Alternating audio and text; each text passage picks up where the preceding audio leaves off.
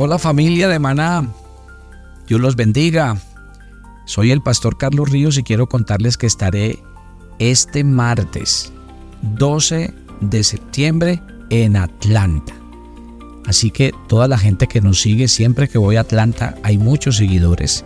Quiero contarles que voy a ir con el pastor Jim Critcher. Vamos a hacer una reunión especial a las 7 de la noche. Si usted quiere saber el lugar exacto, la hora y, las indicaciones, le voy a dar un número telefónico, se contacta y le dan mayores informes. 770-539-3573. Así que a toda la gente en Atlanta los espero este martes 12 de septiembre a las 7 de la noche. Bendiciones para todos.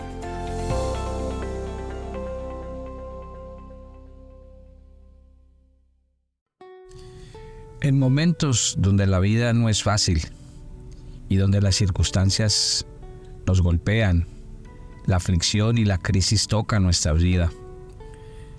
Recibir un mensaje de un amigo o de una amiga.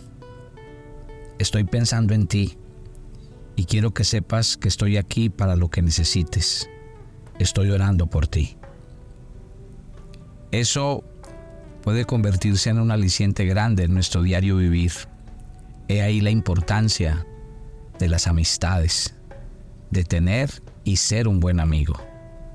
Dice la Biblia, sobrellevad los unos las cargas de los otros y cumplid así la ley de Cristo. Buenos días, soy el pastor Carlos Ríos y este es nuestro devocional maná, una aventura diaria con Dios.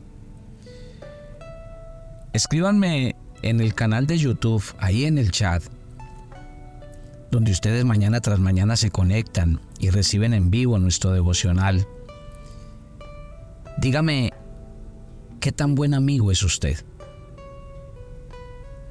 Contésteme una pregunta sincera. ¿Cuántos amigos verdaderos y cercanos tienes? Vivimos en un mundo en el que la amistad es con frecuencia definida como nuestros amigos y seguidores en las redes sociales. La mayoría de veces hoy la gente interactúa con otros publicando fotos de vacaciones, actualizando los logros de sus hijos, compartiendo recetas, videos de animales. Y claro que esas cosas pueden ayudarnos a mantenernos en contacto hasta cierto punto con otras personas. Pero déjeme decirle que escasamente esto podrán ser elementos que construyan una relación cercana de amistad. En muchas formas, nuestros estilos de vida modernos en realidad trabajan en contra de la amistad. Hoy todo el mundo está ocupado, todo el mundo está estresado, con el horario totalmente lleno, entre el trabajo, las clases, las labores del hogar, los compromisos familiares, no queda suficiente tiempo para desarrollar y sí que menos nutrir las amistades pequeñas conversaciones con los colegas en el trabajo, mensajes de texto diciendo hola, puede ser todo lo que manejemos para mantenernos como amigos. Cabe aclarar que incluso las interacciones cortas pueden iluminar nuestro día. Sin embargo, Dios nos creó con necesidades más grandes que superficiales lazos sociales y necesitamos amistades verdaderas, según la palabra de Dios y del mundo en el que vivimos. Yo insisto, hoy vivimos en un país y en una ciudad más moderna, más edificios, más autopistas, más casas y carros grandes, pero lastimosamente hoy cada vez tenemos menos amigos. Cada vez nos convertimos en personas superficiales y no estamos llenando una de las necesidades básicas del ser humano. ¿Sabía usted que Dios nos hizo para amar y ser amados? Para servir y ser servidos. Pero qué lejos estamos de nuestras relaciones y estamos convirtiendo nuestros cuartos, nuestras casas en búnkers, en trincheras, donde nos encerramos, donde a veces lastimosamente nos hacemos daño a nosotros mismos. Veamos lo que dice la Biblia. Yo quiero que a lo largo de esta semana conversemos. ¿Qué significa ser un buen amigo? ¿Qué es tener amigos? Voy a empezar con lo que dice la Biblia acerca de las amistades en la Biblia. Cuando la Biblia describe el compañerismo que Salomón describió en Eclesiastés 4.9 y en los versículos 11 al 12 él escribió, mejores son dos que uno, porque tienen mejor paga de su trabajo. También si durmieren juntos se calentarán mutuamente, y si alguno prevaleciere contra otro, los dos le resistirán. Los amigos verdaderos se apoyan no solo para divertirse, también para respaldarse, para motivarse a medida que corren la carrera que Dios le ha señalado a cada uno. Pueden compartir el compromiso con el camino de vida de Dios y el deseo de agradarlo y glorificarlo en la forma en que viven esa vida. ¿Qué hacen estas amistades para que se vean realmente vitales y necesarias? Veamos la primera. Cuando hablamos de la amistad, de hacer amigos, tenemos que aprender a desarrollar una palabra que se llama incondicional. Todos nos hemos encontrado con personas que solo están cerca cuando les conviene o cuando obtienen lo que quieren de la relación.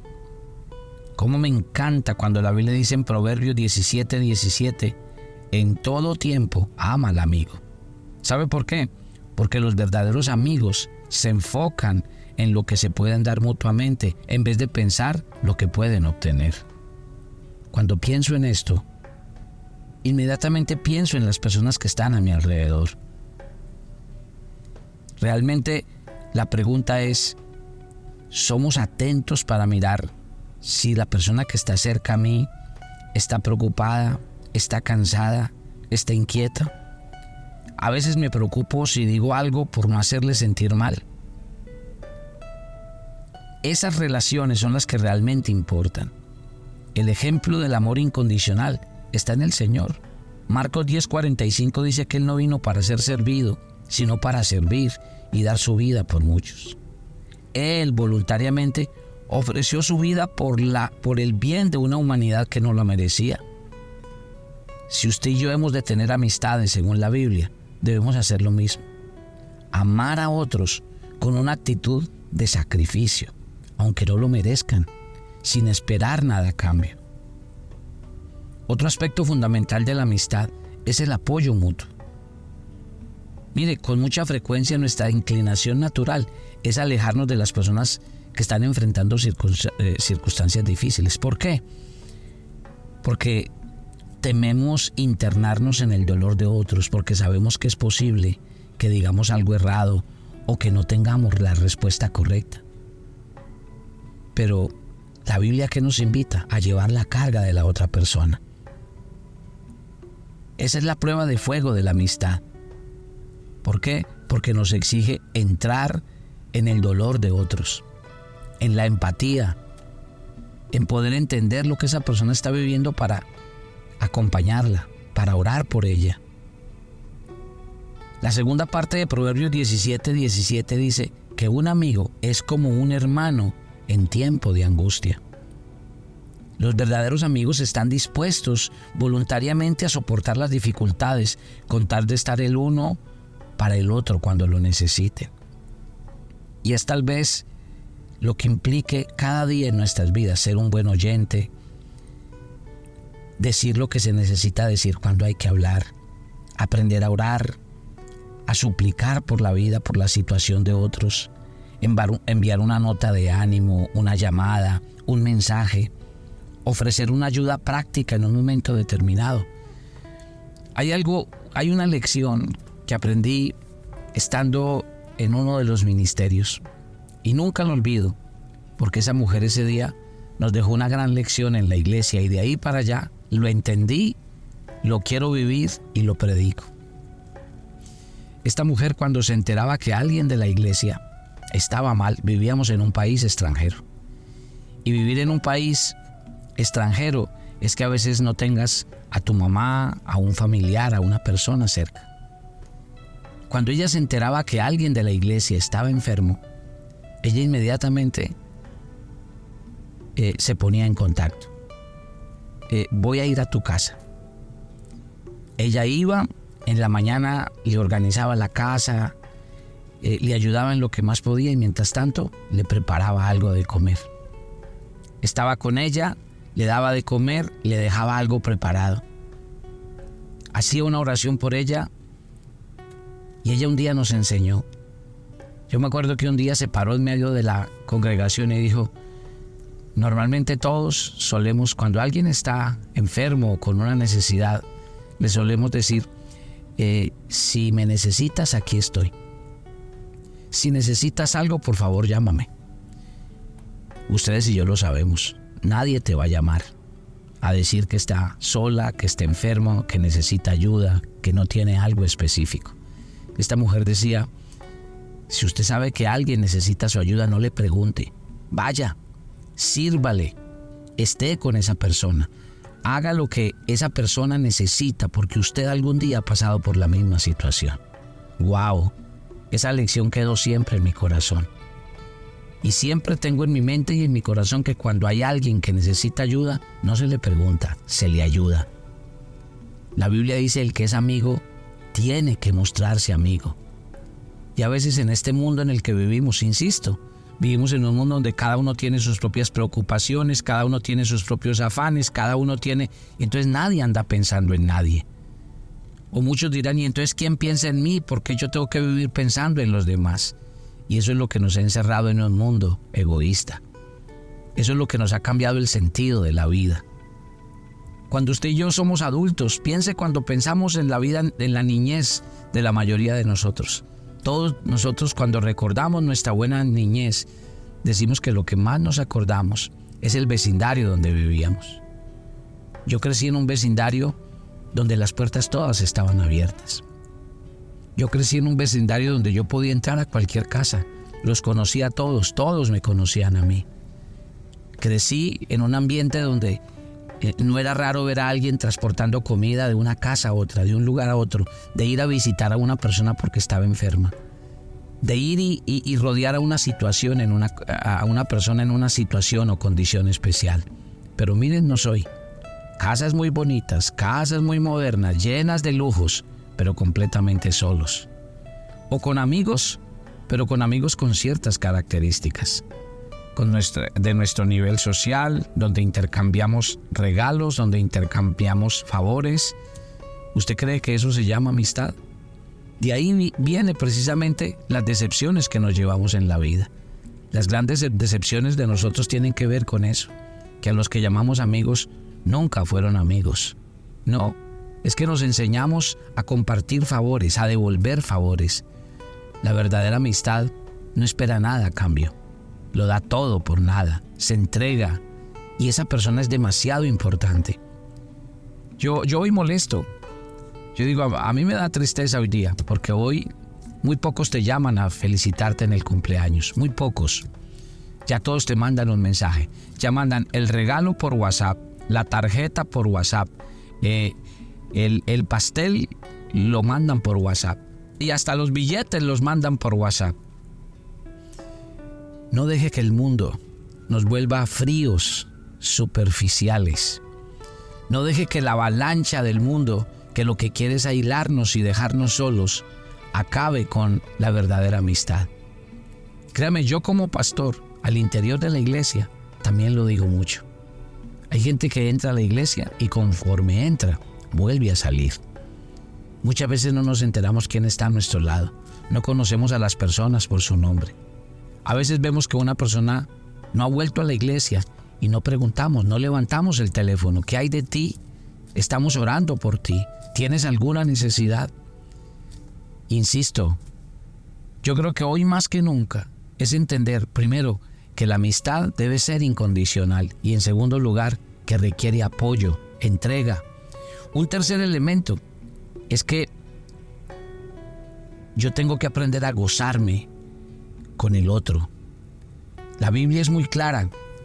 Cuando en Romanos 12:15 dice, gozaos con los que se gozan y llorad con los que lloran. Sí, a veces es fácil compartir las alegrías. Y no crea, a veces nos volvemos tan egoístas que hasta nos da como una rara envidia cuando otros nos cuentan sus alegrías y en vez de gozarnos como que nos da una cosita por allá adentro.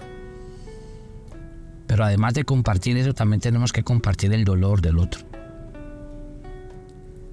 De aquella persona que de pronto no estaba esperando una mala noticia. De aquella persona que no ha sido capaz de asimilar un golpe en su vida yo soy de los que cada día predico y le digo a la gente que está a mi alrededor, yo pienso que nadie debería recibir un diagnóstico médico solo. Nadie debería ir a un médico solo, porque precisamente ahí viene la caridad cristiana. Ir a acompañar a otros, ir con otros, sacar de nuestro tiempo, hacer actos de verdadera amistad. Mire, el despiadado mundo en el que nosotros vivimos nos pone a competir con los amigos, a morirnos de envidia porque ganan, adquieren y logran cosas. Pero en gran contraste, los amigos, según Dios, se alegran por los logros de otros, por sus éxitos, por sus bendiciones. Cada persona quiere que al otro le vaya bien. Y esto no me puede eclipsar a mí, porque no se trata de eso. Los amigos, según Dios, se alegran de verdad por la felicidad del otro, cuidándose mutuamente de la mejor manera. ¿Cómo deben ser las conversaciones de los verdaderos amigos? Deben ser edificantes. A mí me alegra mucho reunirme con ciertas personas que cada día en su lenguaje me inspiran, me enseñan a vivir una vida renovada, motivada para enfrentar cada día la vida.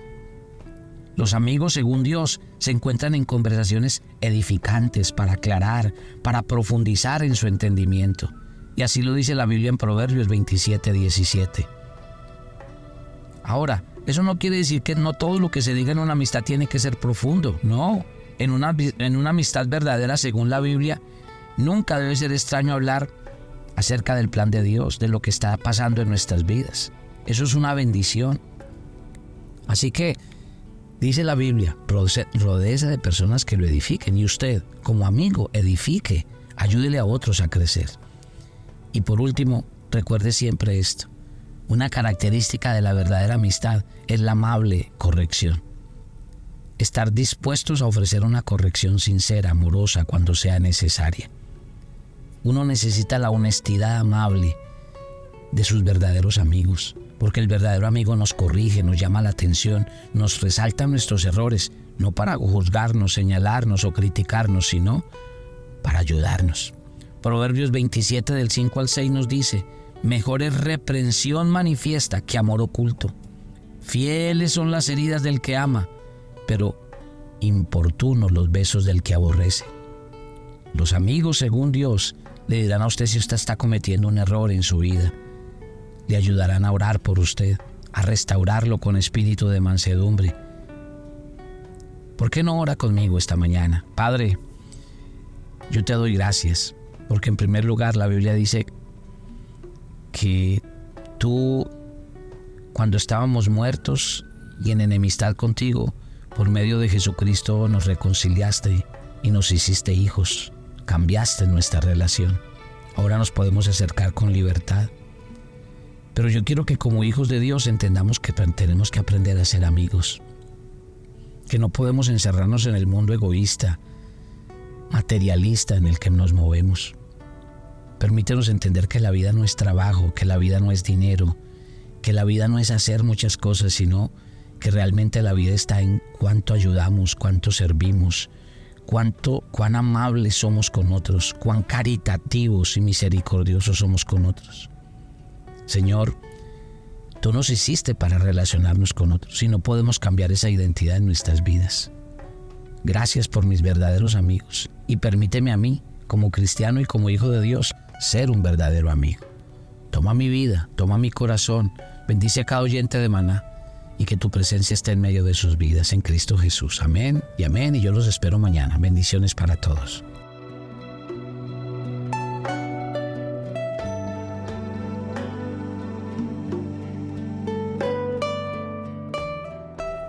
agenda devocional, maná. Hoy es el día 254 en nuestra agenda y el pasaje sugerido para la lectura en tu devocional personal el día de hoy es Santiago 2 del 1 al 13. De todo lo que hagamos seremos juzgados por Dios y debemos amar a nuestro prójimo como a nosotros mismos. Por tanto, no seas parcial en el trato con las personas y sé compasivo con quienes lo necesitan. Te invitamos ahora a que respondas las preguntas que encuentras en tu agenda que te llevarán a conocer cada vez más a Dios y crecer en tu vida espiritual. Y para confirmar tus respuestas, visita nuestra cuenta de Facebook Devocional o nuestra página web devocionalmaná.com.